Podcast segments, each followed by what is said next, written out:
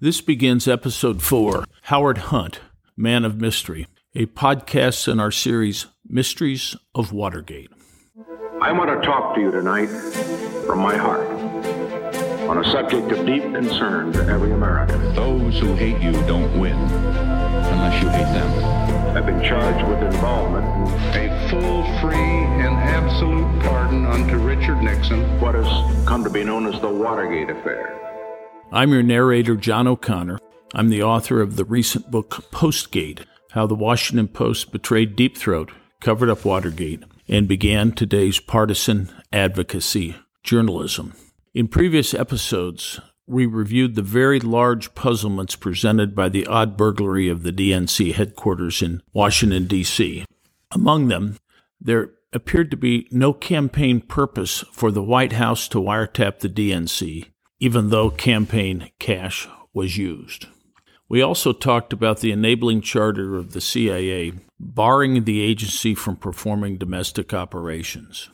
The agency's former collaborator who carried out those operations for the CIA inside the United States, the FBI, was now at odds with the CIA. The FBI was no longer performing that much-desired function for the CIA, which would often include break-ins and wiretaps.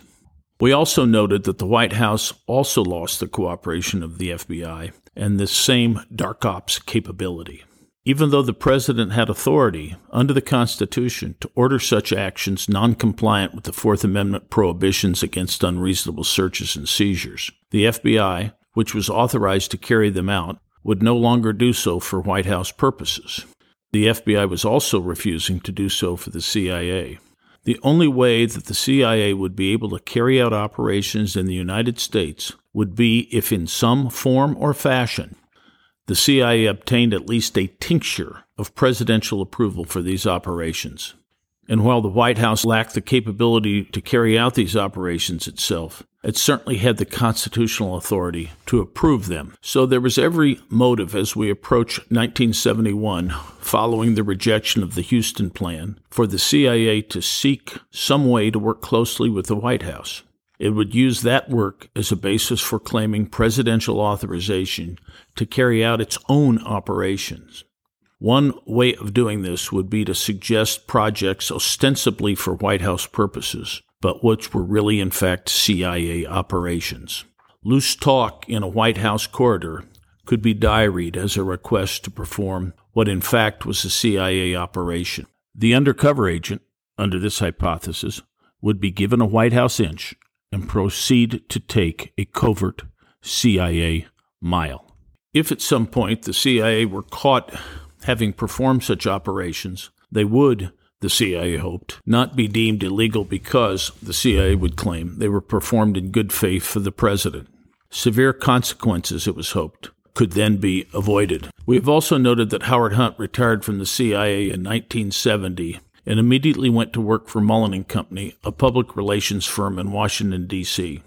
Intriguingly, CIA Director Richard Helms had personally intervened with Mullen on Hunt's behalf to get him the job. Mullen and Company, as we have discussed, had a cover contract. That is, it was authorized to provide an ostensible employment slot for a person who was in fact a CIA agent acting undercover. Simply put, Mullen and Company provided cover for undercover operatives such as, presumably, Hunt. First, a little background about Howard Hunt. After graduating from Brown University in 1943, Hunt joined the OSS, the first solely foreign American intelligence agency formed during World War II. He then joined the CIA when it was founded in 1947, with a proviso in its charter that it could not perform domestic operations. Hunt spent most of his career in undercover operations, many of them involving manipulating political influence in a government of interest, in some cases to effect a regime change. For example, it was well known that Hunt was one of the architects and leaders of the ill-fated Bay of Pigs invasion of Cuba in 1961.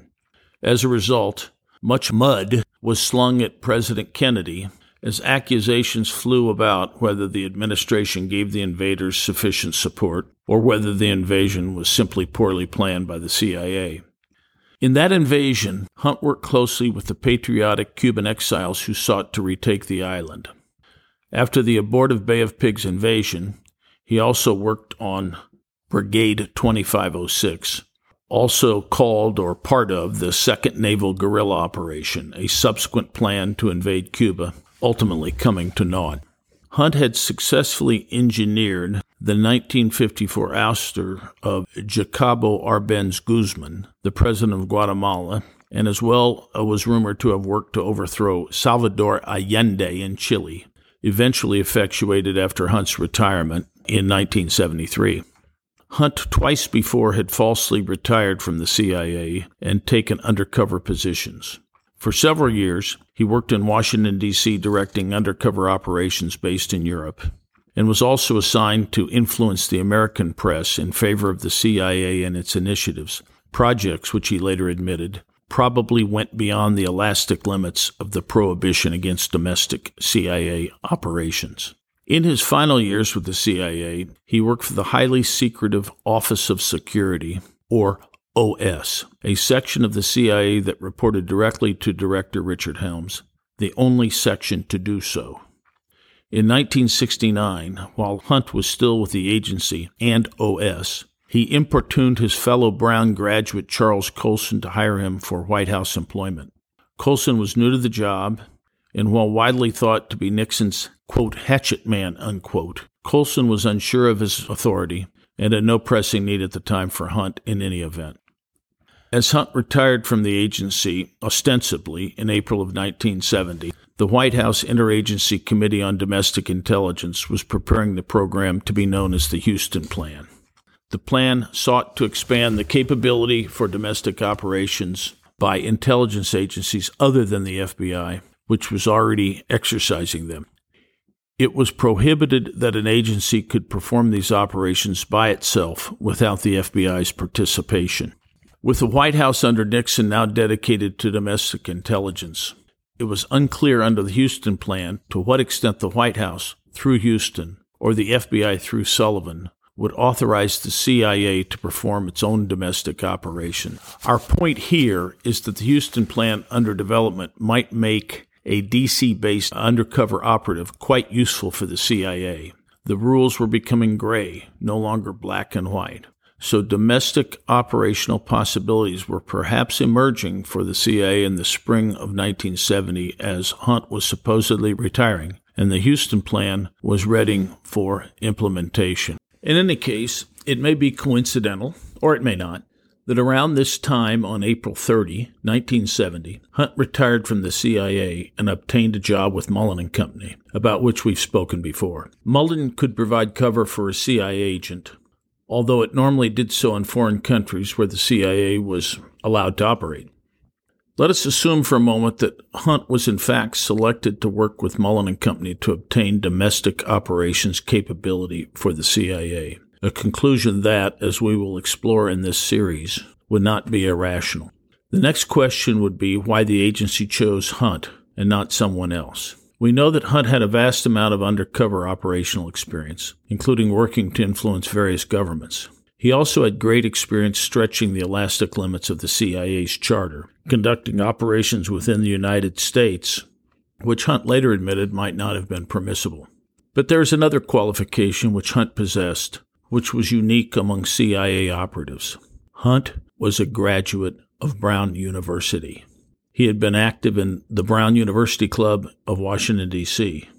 Hunt was elected to be its vice president and served for years under Charles Colson, the president of the club, and of course, a Brown alum himself. Colson was known as President Nixon's hatchet man, a bright, aggressive lawyer and street fighter who appealed to the more churlish instincts of President Nixon's infamous dark side. So it would not be unreasonable to see that in an era where the CIA needed approval from the White House for the performance of domestic operations, Colson might be just the man who would give it to Hunt, who would be acting as an undercover agent through Mullen. All he needed to obtain some color of White House authority was a working relationship with Colson. Under this theory, Hunt could diary a comment from Olson, quote, we ought to do X, unquote, or better, quote, the president says he wants to do X, unquote. And then that would be authorization to do X on behalf of the CIA, perhaps more. That would be presidential authorization through the president's agent, Colson. As we noted earlier, Hunt had sought a White House position from Colson in 1969 while still employed with the CIA. Hunt, along with his boss, Robert Bennett, the new president of Mullen, continued to seek a part-time White House gig from Colson after Hunt joined Mullen. Interestingly, at one point in 1970, Hunt and Bennett offered Hunt services free of charge for Colson, again to no avail. If Bennett was offering Hunt services for free, Mullen would implicitly be subsidizing Hunt for whatever he did for the White House. We can then draw the inference that Hunt's work ostensibly for White House benefit would also be beneficial, perhaps primarily beneficial, to Mullen and Company. And of course, Hunt's proposed, quote, free, unquote, work for the White House would likely not benefit Mullen in its public relations work, since Hunt was hired for confidential and sensitive White House matters. Common sense, though, tells us that this work would benefit Mullen in its CIA relationship.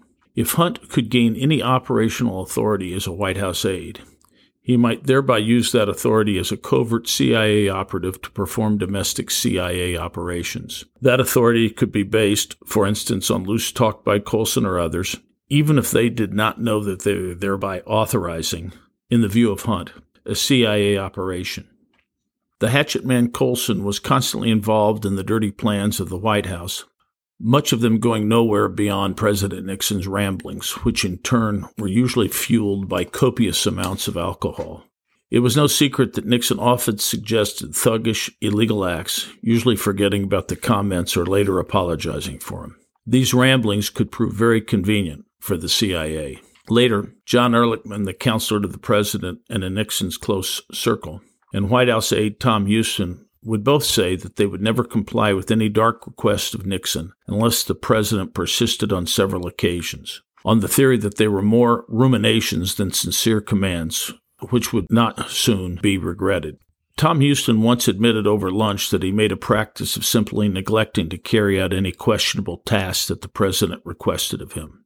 Later, Nixon would invariably thank Huston for not having done so. Huston told me he had become very concerned about newcomers to Nixon's White House, who seemed all too eager to leap to carry out these dark suggestions of the president without any hesitation. So from the CIA's viewpoint, Hunt's attachment to Colson and the rich vein of presidential mutterings directed thereto would bring the covert agent a diary full of potential White House authorizations for domestic CIA operations. To get a bit ahead of ourselves, let's give an example of such a scheme. In March of 1972, President Nixon was upset with syndicated columnist Jack Anderson. The reporter was revealing embarrassing inside dirt on the administration's tilt toward Pakistan in the India-Pakistan silent war.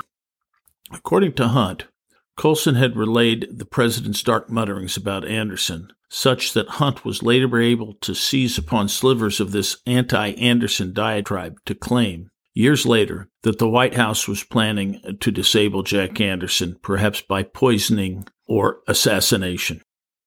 The CIA had itself been so planning to disable or assassinate Anderson, which would have been an illegal domestic operation. Neither Nixon nor Colson had ever suggested to Hunt anything approaching poisoning, disablement, or murder. But certainly there had been many negative thoughts spoken about Anderson. But to legitimize Hunt's later discussions about disabling Anderson, Hunt claimed in testimony in 1975 that Colson had relayed such as a presidential order. This is all Hunt needed to claim later that the CIA was not acting illegally when it discussed poisoning Anderson. More on this in a later episode, but we present this simply as an example of Hunt's seizure on loose talk to claim legality for an otherwise illegal CIA domestic operation. The Anderson matter and the burglary of Daniel Ellsberg psychiatrist Louis Fielding provide two templates for Watergate. Both operations were undertaken primarily for CIA purposes, and in each case Hunt claimed that they were undertakings which the White House had directed him to perform. The unwitting Liddy thought that in fact Hunt was working for the White House in their discussion about poisoning Anderson with Edward Gunn, a supposedly retired CIA poisons doctor.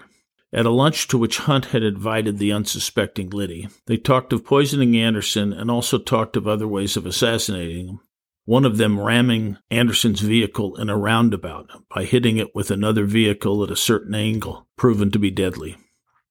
At the conclusion of the meeting, Hunt asked Liddy to pay Gunn $100, winkingly telling Liddy that this was for purposes of tradecraft, whereas Liddy complied. This was an act for the CIA's benefit to show Nixon's authorization.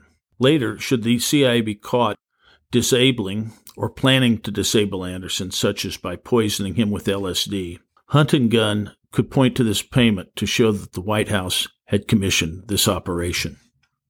In June 1971, Colson contacted Hunt for his part-time hire and first assignment with the White House. Daniel Ellsberg had just leaked the Pentagon Papers to the New York Times, an apparent crime, the revelation of national security information, classified, certainly an act causing alarm to National Security Advisor Henry Kissinger. It was unclear to Kissinger, and eventually Nixon, if Ellsberg was in league with the Soviet Union in so doing. Perhaps a far-fetched conclusion from this remove, but nonetheless, the Pentagon Papers did provide some valuable information to other countries about American intelligence sources and methods. In fact, there was a strong rumor that Ellsberg had provided voluminous documents to the Soviet embassy. Colson had told Hunt in late June 1971 that he needed him for his help in investigating Ellsberg, as well as for other quote, sensitive, unquote, projects. Hunt was hired on July 7, 1971, by the White House. We will return to that hiring session in a bit, but let me first note an oddity regarding the timing which may be meaningful. Well before Colson gave Hunt a call in June 1971, Hunt had traveled to Miami in April of 1971, where he got in touch with his old Bay of Pigs veterans. These Cuban émigrés, still ardent anti-Castro exiles, were thrilled to reunite with the legendary Eduardo. Hunt, as Eduardo, had led them previously in the Bay of Pigs in the Second Naval Guerrilla Operation, the latter of which, as we have mentioned, a second planned invasion of Cuba, never transpired. The feeling among the Cubans was that, with Eduardo visiting, they were, quote, back in business, unquote, as one of them had said. These Cubans were the operatives that eventually performed the burglary of the Ellsberg psychiatrist Dr. Louis Fielding in Beverly Hills, California, and were later part of the two Watergate burglaries. It appears they performed other operations as well, including a wiretapping of the Chilean embassy, not an operation even remotely of interest to the White House. Why is this contact with the Cubans so significant? Clearly, Hunt had then decided to become some sort of covert work under Mullen cover when he contacted his former operatives in April of 1971 in Miami. But he had not yet, of course, snagged a White House job with Colson. That call came in June. Whatever he would be doing with the Cubans was not something then sought by Nixon or Colson. Before we get into that issue, we note that since he claimed at the time full-time Mullen employment, then this venture into Miami would have been done solely through his Mullen work. All else after his White House hire can be attributed, however implausibly, to his White House duties, so that the CIA would, after this hire, have plausible deniability. But such attribution of the White House cannot be made as to his engagement with these Cuban patriots in April 1971. Our point is that Hunt could only have been reunited with the Cubans in April 1971 for CIA purposes, not those of the White House. And these were Cubans later involved in Watergate. Daniel Ellsberg had been a protege of Henry Kissinger early in the Vietnam War and an analyst at Rand Corporation in Santa Monica. Originally, Ellsberg was a hawkish Vietnam War advocate. After some period of time, he turned ardently anti-war, and the result was his leak of the Pentagon Papers to the New York Times. But his interest to the CIA may have extended beyond the Vietnam War. Ellsberg had been a very close friend of Francis Fitzgerald, an ardent anti-war advocate and author of the bestseller Fire in the Lake, a critical look at the Vietnam War. That the two would become friends is unremarkable, since both were strident advocates of withdrawal from the war. But what likely interested the CIA in Fitzgerald was her status as the daughter of the late Desmond Fitzgerald, a so-called Knight Templar of the OSS under William Donovan, the World War II forerunner to the modern CIA. Fitzgerald became one of the leading Black Ops OSS operatives. His Black Ops work for the OSS eventually morphed into Black Ops work for the CIA when it was formed in 1947. Undoubtedly, when Desmond Fitzgerald died, the agency hoped that all his dark secrets had gone with him to the grave. However, Desmond was very close with his daughter Frances, and the possibility loomed large that he had informed his daughter in his later years of his ugly activities with the agency, while she in turn may have betrayed them to her close friend, Ellsberg. So it would be quite reasonable for the CIA to feel that if Ellsberg would leak the Pentagon Papers, he could also leak very significant CIA secrets learned from the Fitzgeralds. In short, the CIA may have been interested in what information had made its way to Ellsberg from Fitzgerald or otherwise. What did Ellsberg know, for example, about the Diem assassination of South Vietnam's president and other sensitive matters? The point here is simply that Hunt and Mullen showed their true colors in April 1971 because there was no way that Mullen or Hunt could have, with straight face, linked Hunt's activities in that time period to any work for the White House. Hunt was in Miami on Mullen's tab, and therefore presumably for the CIA, not for the White House. As Hunt was being hired by Colson in June 1971, Colson needed a formal sign-off on the hire from John Ehrlichman. At the time, Ehrlichman was extremely busy and was that day about to hop on a plane to San Clemente in the Western White House. Ehrlichman had no reason to probe what Hunt's duties would be or care or concern about their specific features, and gave Colson his perfunctory approval for the hire. Why is this important? Because in the coming year, the CIA would use virtually every department in the CIA to assist Hunt, and it would claim, falsely, that Ehrlichman had asked for that widespread cooperation. Hunt had used Helms' heavy-handed assistance to get his job with Mullen. Then Hunt importuned the CIA Employment Assistance Department to seek retired CIA personnel to work on his team. He retained the CIA Graphics Department to prepare the gemstone charts for Liddy, used other CIA sections for disguises, for weapons, for fake IDs, safe houses, surveillance equipment, for medical evaluations, each from a different department. How does the CIA explain this widespread support of a supposedly retired agent? Obviously, this support suggests that Hunt was working for the CIA undercover in his White House posting. According to the CIA, all of this came about because Ehrlichman had called General Robert Cushman of the CIA on the day of Hunt's hire to ask him for carte blanche assistance for Hunt, in the words of Cushman. Ehrlichman strongly denies so doing, well after any criminal jeopardy would attach to him. And in any case, such a request would not have been illegal. So Ehrlichman, if he made it, would not have a motive to falsify. Ehrlichman's denial, in short, is highly credible, especially in view of Ehrlichman's non-involvement with any task that Hunt was to perform for Colson. In short, why would Ehrlichman ask the CIA for assistance when he had no idea what Hunt would be tasked to do? The CIA's pathetic attempts to later create one-sided documents to support this request is itself evidence of guilt via fabrication of documents. If Ehrlichman is telling the truth, as he likely is, this widespread agency assistance shows that Hunt was an active agent, gaining coordinated widespread support authorized from the very top of the agency.